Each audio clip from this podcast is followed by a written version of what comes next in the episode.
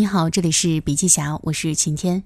今天的文章是来自海尔集团董事局主席、首席执行官张瑞敏的分享，欢迎收听。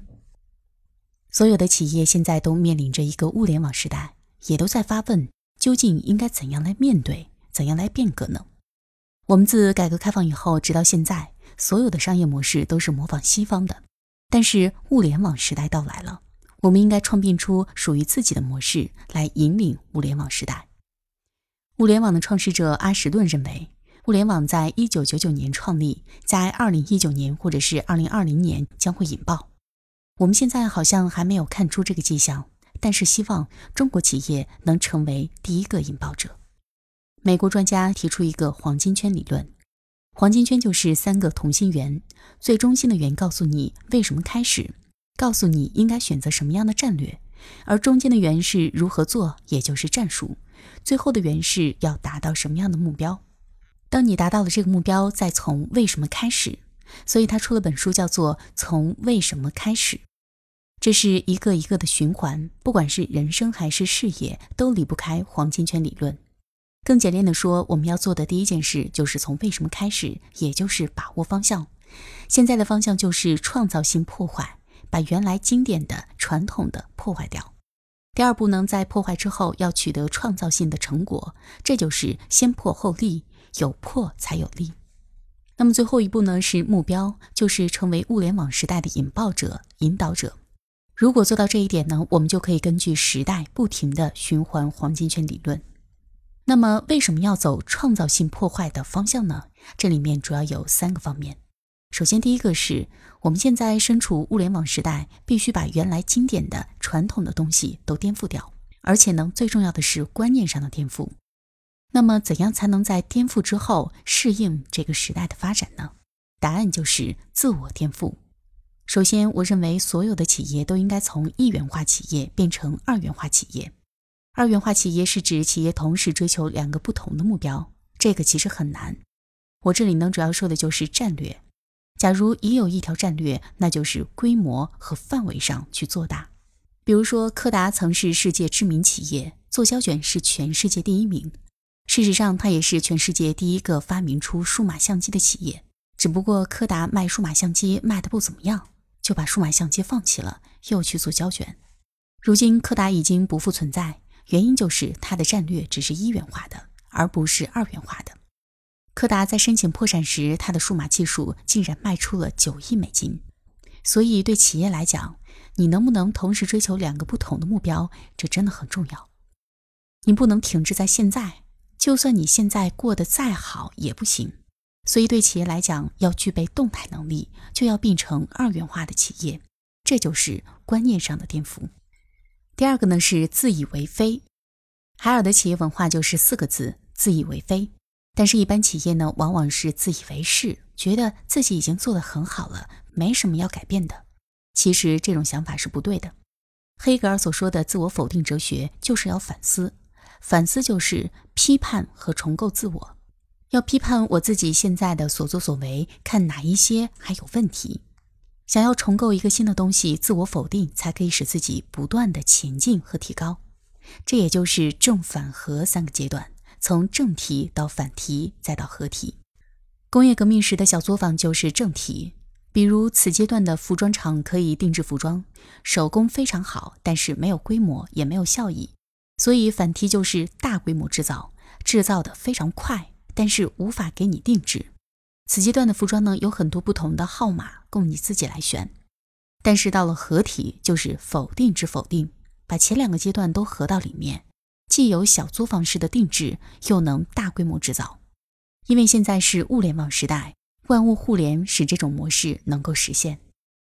第三个呢是没有成功的企业，只有时代的企业，这就是老子在《道德经》第四十二章中所说的：“万物负阴而抱阳，充气以为和。”企业应该追求动态的平衡，不应该有静态的平衡。如果我们没有自我颠覆，没有观念上的颠覆的话，很可能会被时代淘汰。人不可能两次踏入同一条河流，也不能两次置身同一个时代。我们要不断跟着时代走。海尔认为，没有成功的企业，只有时代的企业。因为所有企业都不能说自己成功，所谓的成功只不过是踏上了时代的节拍。但你是人，不是神，你不可能永远踏准时代的节拍，所以你不知道什么时候自己会被时代淘汰。荀子《劝学篇》中这样讲：“朝非不晚夜，所系者然也。”覆巢之下无完卵的原因，不是巢穴做的不完善，而是搭建的地方有问题。所以，我们每个企业都要想一想：企业现在管理的很好，但你有没有是踏入时代的节拍当中呢？你的战略是不是和时代节拍相符合呢？如果不符合时代，你的管理再好也等于零。那么接下来呢，我们来说一说自我重组的六大方法。创造性破坏之后呢，是创造性重组。尽管古典管理理论呢已经有一百多年了，但是今天我们要把他们的理论全部颠覆掉，然后再重组。第一个是模式重组，我们提出人单合一的模式。人就是员工，单就是用户的需求，把员工和用户连在一起，每个员工的价值就体现在他为用户创造价值的过程当中。同时，也就是说，如果你没有给用户创造价值，那你就不会有价值。自二零零五年提出来到今天的十四年的时间，现在连国际管理会议上，所有人在说的时候都直接用“人单合一”这四个汉字。我们的目标就是希望成为工业革命以来的第三次工业革命的范式。人单合一如果再扩大，从供应链扩大到整个生态，这正是物联网时代所需要的。所有企业的领导要改变自身定位，你不是发号施令的，你是仆人领袖，是给所有员工创造条件、提供服务的。这个要从观念上去改变。这个观点和中国两千多年前老子的观点一样。老子曾说：“太上不知有之。”部下不知道你的存在，你不是发号施令，而是给部下提供一种机制。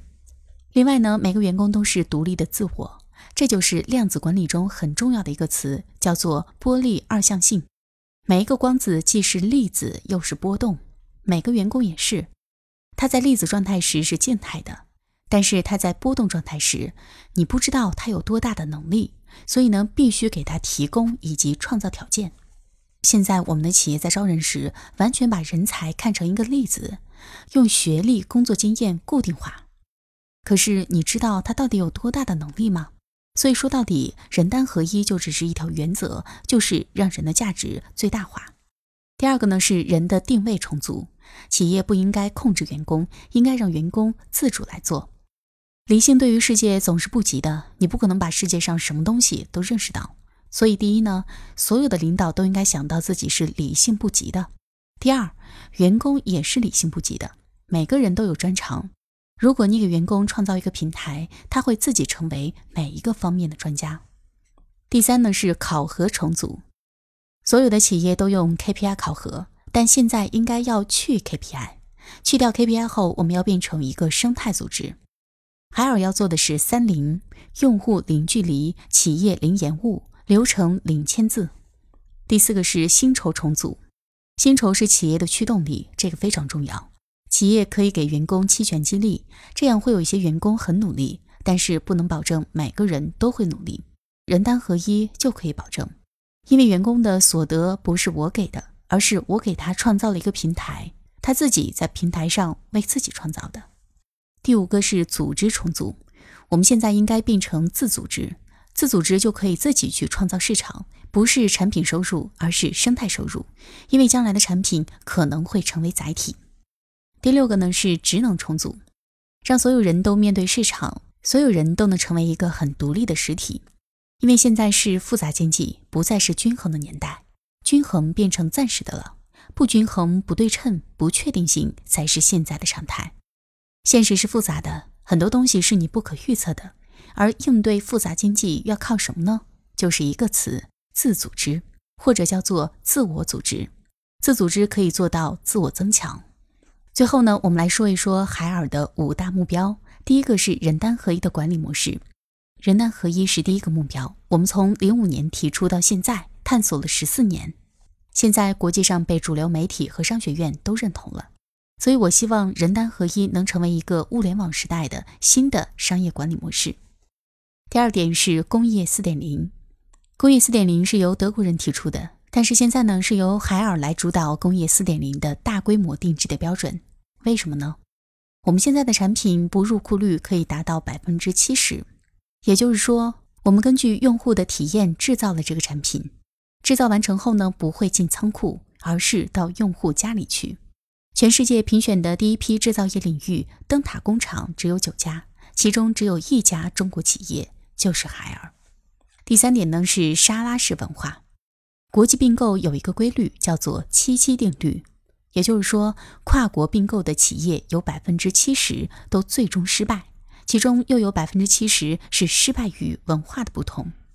所以我们就提出了一个像沙拉一样的文化，因为沙拉里面呢可以有不同的蔬菜、不同的水果，用这些来代表各个国家、各个企业的不同文化。但是沙拉酱是统一的，沙拉酱就是人单合一。